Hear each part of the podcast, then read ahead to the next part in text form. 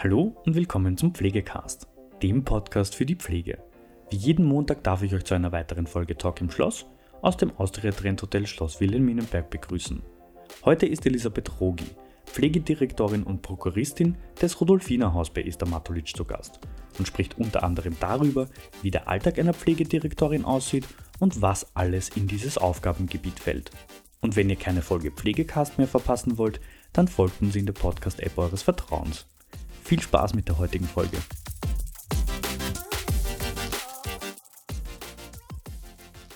Elisabeth Rogi, Direktorin und Prokuristin des Rudolfiner Haus Privatklinik.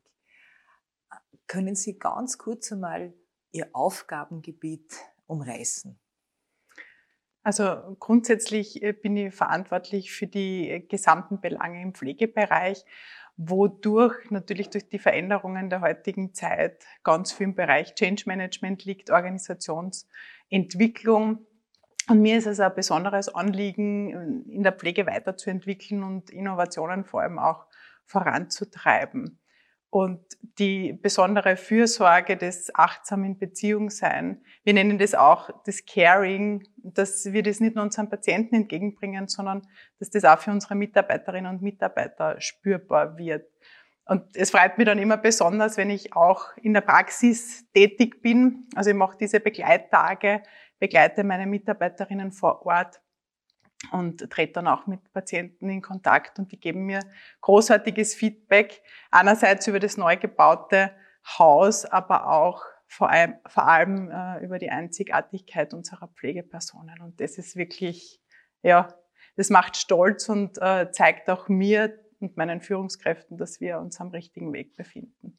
Das heißt, Sie als Pflegedirektorin gehen dann mit Mitarbeiterinnen und Mitarbeitern tageweise quasi im Dienst mit begleiten Sie dort? Genau, also das schaut so aus, dass ich äh, mir vier bis fünf Stunden einplane. Das weiß die Station vorher, das soll jetzt nicht Kontrolle sein, ähm, sondern soll wirklich auch auf Augenhöhe ablaufen, weil es mir wichtig ist, den Kontakt zu halten und vor, vor allem auch die Anliegen der Mitarbeiterinnen zu erfahren und mit Patienten zu sprechen, mir Prozesse auch vor Ort anzuschauen, weil ähm, ich finde, wenn man im Büro sitzt, ja, sieht man nicht, wie es draußen in der Realität äh, abläuft. Und ich finde, es ist wichtig, auch als Führungskraft, sich selbst einen Überblick zu verschaffen. Ja, man hört zwar Dinge, aber für mich ist es immer wichtig, mir das selbst anzuschauen, damit ich auch weiß, wovon ich spreche und auch hier bei den Mitarbeitern Vertrauen aufzubauen, ähm, ganz essentiell für mich. Das klingt enorm vielfältig. Was aus diesem, aus diesem Reigen ist Ihnen ein besonderes Herzensanliegen? Also eine besondere Herzen, Herzensangelegenheit ist sicher so diese Innovationsbereitschaft zu fördern. Wir im Rudolfiner Haus haben für uns ähm, so gewisse Merkmale der Pflege auch definiert. Das ist in erster Linie dass wir auch den Nachwuchs fördern möchten, dass wir hier auch unsere Energie drauf richten. Das liegt so ein bisschen in der DNA des Hauses. Das Haus ähm, wurde von Billroth ursprünglich gegründet, Ende des 18. Jahrhunderts schon, und der war sehr fortschrittlich. Und es war ihm wichtig, hier ähm, auch für Krankenpflegepersonen eine qualifizierte Ausbildung äh, einzurichten. Und das war so der Gründungsgedanke, den wir heute auch noch fortführen, diese Qualität in der Ausbildung. Wir haben einen hauseigenen Campus, ähm, der auch neu gebaut wurde. Äh, haben einen irrsinnig schönen Blick äh, über die Dächer des 19. Ähm, und diese Qualität in der Ausbildung, die Förderung des Nachwuchses, das ist unsere Zukunft, hier wirklich zu schauen, dass die auch in der Praxis gut begleitet werden äh, durch unsere Praxisanleiterinnen, ähm, damit sie optimal auf den Berufsalltag vorbereitet sind. Und das andere ist auch ähm, die evidenzbasierte Pflege. Also dass wir ähm, nicht aufgrund unseres Erfahrungswissens, also nicht allein aufgrund unseres Erfahrungswissens handeln, sondern dass wir hier schauen, ähm, aktuelle Studienlage. Wir bei uns haben eben die Stabstelle Pflege, die diese fachlichen Pflegestandards regelmäßig überprüft und aktuell hält und die aktuellen Studienergebnisse einfließen lässt. Und vor allem das auch in die Personalbesetzung mit einzubeziehen. Und wenn Sie jetzt sagen, Studien, Evidenzbasierung, Innovation, habe ich jetzt schon zwei mhm. oder dreimal ausgehört. Ähm, Gibt es da Dinge, wo Sie sagen, dafür steht das Rudolfiner Haus, das ist da was ganz Besonderes? Äh, Gibt es da Beispiele, die Sie, die Sie nennen können vielleicht? Also ich glaube, da gibt es viele Dinge und darauf bin ich auch äh, sehr stolz. Einerseits eben äh, ist es auch die Personalbesetzung. Wir richten uns hier auch äh, an der Studienlage, an der aktuellen und an der Nurse-to-Patient-Ratio, also die Anzahl ähm, der Patienten, für die eine Pflegeperson verantwortlich ist. Wir wissen, in Norwegen ist das 1 zu 5, also eine Pflegeperson für fünf Patienten verantwortlich. Es gibt andere Länder wie Spanien, äh, wo das 1 zu 13 ist. Wir im Rudolfinerhaus handhaben das 1 zu 6, also eine Pflegeperson für sechs Patienten verantwortlich. Das andere ist auch, äh, dass wir natürlich wissen, dadurch ähm, äh, auch äh, das Outcome der Patienten positiv beeinflussen zu können, weil je höher diese Verhältniszahl ist, desto ähm, mehr oder desto häufiger treten unerwünschte Ereignisse ein, so wie die Stürze, die nosokomialen Infektionen ähm, oder auch nicht erkannte ähm, Frühsymptome. Und das kann natürlich auch zu, zu Komplikationen führen. Aber auch ähm, auf die Mitarbeiter hat es einen positiven Einfluss, weil die äh, weniger Unsicherheiten oder zumindest Unzufriedenheiten haben und auch hier evident ist, dass es äh, zu geringeren Krankenstandsraten, geringerer Fluktuation äh, führt und ähm, auch die Wahrscheinlichkeit geringer ist, dass äh, sie den, aus dem Beruf aussteigen. Und deswegen orientieren wir uns hier ähm, auf, auf diese Verhältniszahl 1 zu 6. Und das sind ausschließlich diplomierte Patienten, äh, diplomierte Pflegepersonen am, am Patienten tätig, weil wir sagen, die qualitätsvolle Zeit ist die Zeit am Patienten. Das ist uns besonders wichtig. Das heißt also, diese niedrige Rate attraktiviert den Pflegeberuf ganz genau. konkret und genau. hat natürlich auch noch die, die, die gute Folge, dass es weniger Komplikationen gibt, dass einfach die Pflege insgesamt qualitätsvoller stattfinden kann. Genau.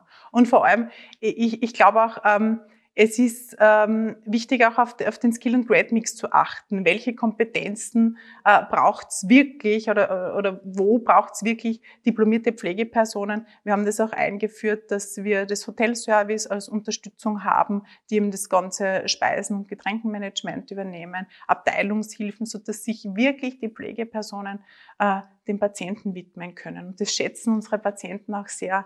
Äh, und wir sehen das an dem Feedback, was wir zurückbekommen ähm, durch Patientenfragebögen, wo äh, ganz klar erwähnt ist, ähm, dass sie erstmalig ins Rudolfinerhaus kommen aufgrund äh, der Belegärzte, aber wiederkehren aufgrund der großartigen Pflege, pflegerischen Versorgung. Und das ist, finde ich, auch großartig und ähm, ja, finde, dass äh, wir wirklich eine Arbeitsumgebung haben, ähm, wo wir auch ähm, Mitarbeiterinnen fördern können, äh, entwickeln können, ähm, damit sie unterschiedliche Karrieremöglichkeiten einschlagen können.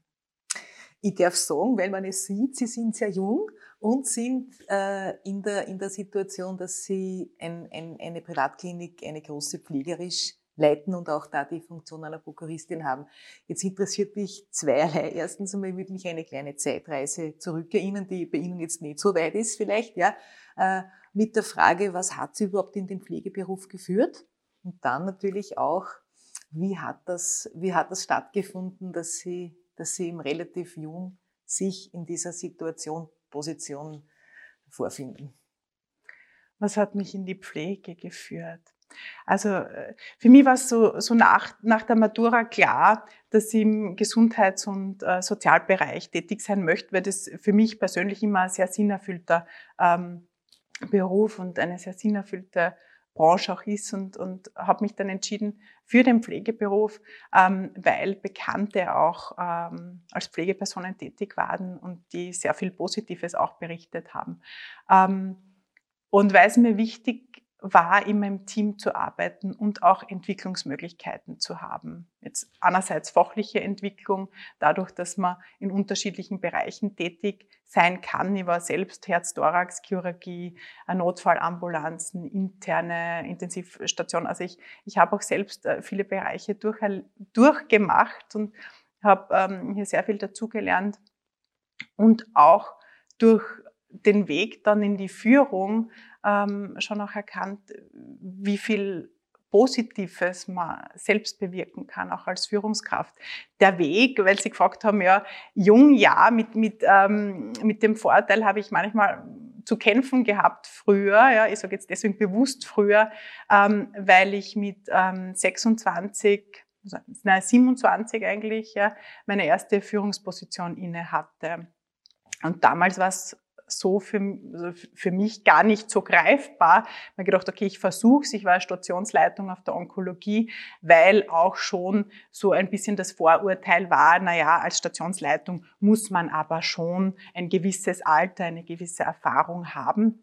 Es war ganz ein, ein tolles Team dort ähm, habe äh, auch als Stationsleitung irrsinnig gern gearbeitet und habe mich dann äh, im Haus selbst auch weiterentwickeln können. Also ich bin dann stellvertretende Pflegedirektorin geworden, ähm, habe dann äh, gewechselt, äh, war Pflegedirektorin in, in Kärnten äh, im Krankenhaus der Elisabethinen. Und der Weg nach Wien war dann auch wieder ein zufälliger, ähm, wo, wo ich mir einfach gedacht habe, ja, es, es äh, tun sich Chancen auf.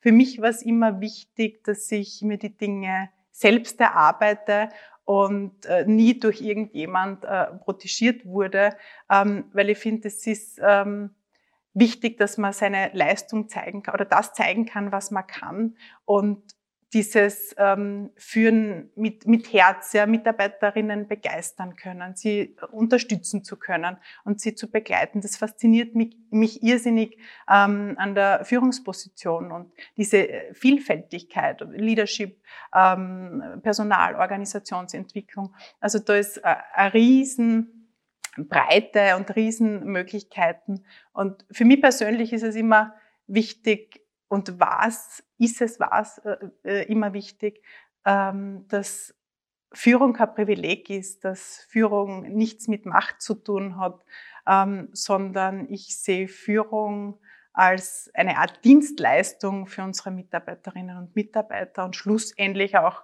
für unsere Patienten, weil ähm, das Arbeitsumfeld beeinflusst die Mitarbeiterinnen und unsere Patienten. Und wir wissen aus der Führungsforschung, dass die Führungskräfte einen massiven Einfluss haben auf die Mitarbeiterinnen. Und oftmals verlassen diese dann nicht nur das Unternehmen, sondern auch ihre Führungskräfte. Gibt es Erlebnisse, die Sie vielleicht ganz besonders berührt haben, beeindruckt haben, entweder aus der Pflege oder aus dem, aus dem großen Feld der Führung? Ähm, also da gibt es viele Erlebnisse, an, die ich mich nicht mehr alle erinnere.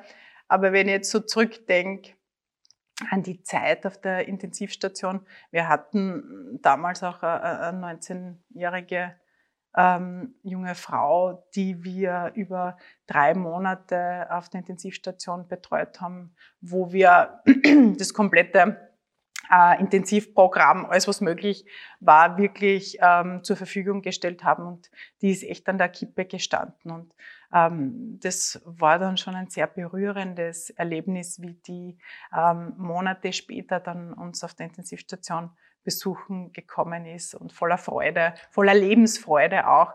Also das ähm, sind die Erlebnisse, die bleiben, aber natürlich auch andere ähm, Erlebnisse, an die ich mich erinnere äh, auf der Onkologie, ähm, wo mir mal ein Patient erzählt hat, wissen Sie, ich, ich weiß jetzt, ich sterbe. Ja. Es ähm, gibt für mich keine Therapie. Ähm, und er hat mir dann gesagt, und eigentlich habe ich mein Leben nicht gelebt. Ja. Ich habe eine Arbeit gehabt, die habe ich nicht mögen.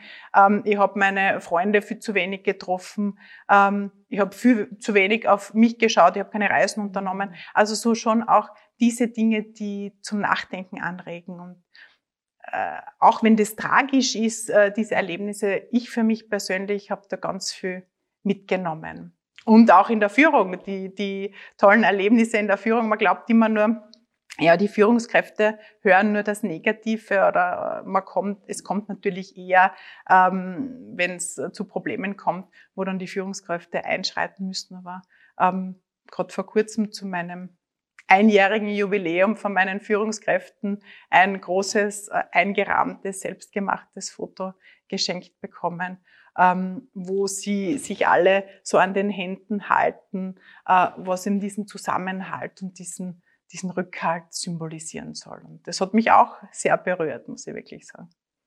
Das klingt so, so spannend, so, so, auch so harmonisch und, und auch begeistert. Und wenn Sie jetzt einem jungen Menschen, der sich vielleicht für einen Pflegeberuf entweder schon entschieden hat oder so gerade dabei ist, wie würden Sie für einen Pflegeberuf werben? Werben. Also ich glaube, es ähm, gibt ganz viele Facetten, die den äh, Pflegebereich und den Pflegeberuf an sich äh, großartig machen. Ähm, ich würde Ihnen mitgeben, dass Sie hier im Beruf viele Entwicklungsmöglichkeiten haben, dass Sie ganz viel ähm, Sinnstiftendes leisten und ich würde Ihnen auch sagen, Sie sollen mutig sein, Sie sollen selbstbewusst sein, ähm, weil es ein sehr verantwortungsvoller Beruf ist und diese Empathie, dass das auch ganz was Wichtiges ist, so in den Schuhen der anderen zu gehen, ähm, aber auch wieder es zu schaffen, aus den Schuhen herauszusteigen und, und sie nicht anzuziehen. Also dass auch Abgrenzung ähm, ganz, ganz wichtig ist, wenn man den Beruf ähm, ausübt.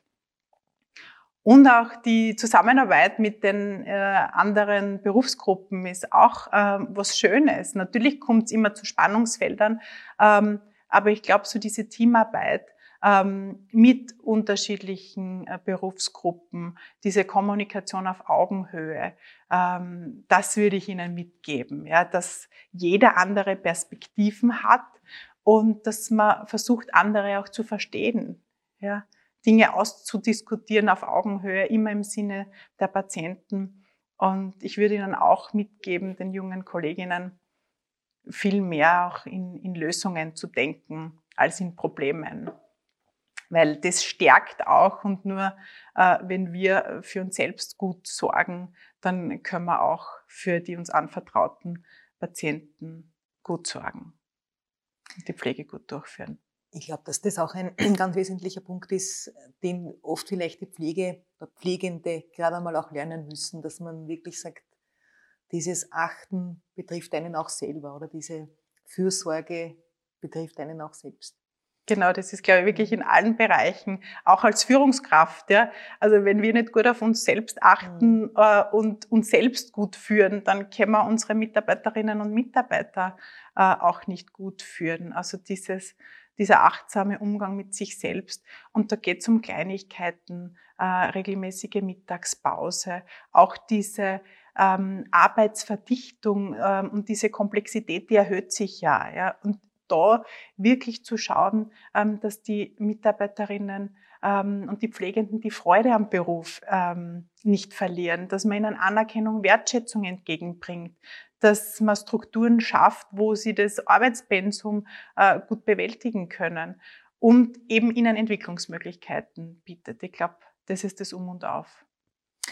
Und wenn man jetzt den, das große Stichwort Pflegenotstand hört, was meinen Sie, dass die Pflege da jetzt gerade besonders braucht? Ich glaube, es ist wichtig, hier wirklich in erster Linie neue Strukturen anzudenken. Ich glaube, manchmal geht es natürlich immer um Gehalt. Ja, es ist der Pflegeberuf ist unterbezahlt. Äh, ich glaube aber, äh, dass wenn wir jetzt den Gehalt anpassen, das reicht nicht. Ja. Wir müssen uns die Strukturen anschauen. Wir müssen ähm, es schaffen, so wie es äh, bei uns im Haus auch ist, ja, dass äh, hier die Zeit für die Patienten wieder vorhanden ist, dass die Pflegepersonen die Zeit am Patienten verbringen können. Alles andere, die Tätigkeiten, die jetzt nicht eine, Pfle eine diplomierte Pflegeperson äh, machen muss, andere Berufsgruppen äh, einzusetzen und, und hier wirklich ähm, zu schauen, wie wir auch die jungen ähm, zukünftigen Kolleginnen von Anfang an mit einbinden können. Also ich, ich spreche auch immer mit unseren Studierenden und höre natürlich auch äh, von anderen Bereichen, von anderen Häusern manchmal, ähm, dass sie sich hier nicht so willkommen äh, fühlen. Ja, ich glaube, dieses, ähm, diese Kultur, diese Unternehmenskultur zu erzeugen, wo Wertschätzung und, und Vertrauen gelebt wird. Ich glaube, das ist ganz, ganz wichtig. Und natürlich ist es wäre auch förderlich ein, ein einheitliches ähm, Gehaltssystem, ja, ein einheitlicher mhm. Kollektivvertrag, äh, weil wir schon auch sehen, erstens einmal äh, innerhalb der Bundesländer gibt es Unterschiede öffentlicher Bereich, privater Bereich, aber auch ähm, äh, unter den Bundesländern. Ja, äh, Österreich ist ja jetzt nicht so riesengroß, ähm, dass das nicht machbar wäre. Also das ähm, halte ich für sehr, sehr wichtig. Aber wie gesagt, ich glaube, dass die Strukturen das Erste sind, was man verändern muss. Und man sieht das ja auch bei zahlreichen Studien, äh, wieso steigen Pflegepersonen auch aus dem Beruf aus? Ja, das ist meistens Überlastung, weil es nicht schaffbar ist. Und ich verstehe es auch. Ich kann die bestausgebildetsten Pflegekräfte haben. Wenn eine Pflegekraft, äh, eine diplomierte Pflegekraft dann für 14, 15 Patienten äh, zuständig ist, ähm, dann wird es schwierig, hier auch die Versorgungsqualität, die Pflegequalität leisten zu können. Und das frustriert dann auch persönlich. Und wenn man so mit ähm, ehemaligen Pflegepersonen auch spricht und wie gesagt die, die, die Studien anschaut, dann sieht man, was sich ändern müsste. Eben diese Anerkennung, diese Wertschätzung, ähm, dieses ähm, Einbringen können auch in die Dienstplangestaltung, flexible Dienstzeitmodelle, Work-Life-Balance ein großes Thema. Wir haben es zum Beispiel bei uns im, im Rudolfinerhaus, wir haben eine eigene Aushilfsliste, dass wenn jemand krank wird, dann nicht äh, die bestehenden Mitarbeiterinnen noch zusätzlich ähm, Dienste machen mhm. müssen, mhm. sondern dass wir hier auf eine Aushilfsliste zugreifen können, damit da auch ähm, Familie ähm, und die Freizeitplanung ähm, ist, ist natürlich auch wichtig für die Mitarbeiterinnen und verständlich. Das heißt also auch sehr viel, dass die Rahmenbedingungen einfach so sein sollen, dass das, was am Pflegeberuf Freude macht, auch gelebt werden kann, wenn ich das jetzt richtig paraphrasiere. Mhm. Und dann halt auch strukturell noch das eine oder andere. Und also mir gefällt gerade diese Aushilfsliste gut, wenn man ja auch weiß, dass gerade dieses Einspringen, dieses Unvorhergesehene, was ist, was immer wieder auch äh, moniert wird, zu Recht moniert wird, mhm. äh, weil die Leute sagen, sie hätten gern die Freizeit, die geplant ist, dann auch mhm. wirklich, um sie um sie konsumieren zu können. Genau. Gibt es noch einen vielleicht abschließenden Zukunftswunsch für die Pflege, für Ihren, für Ihren Bereich spezifisch?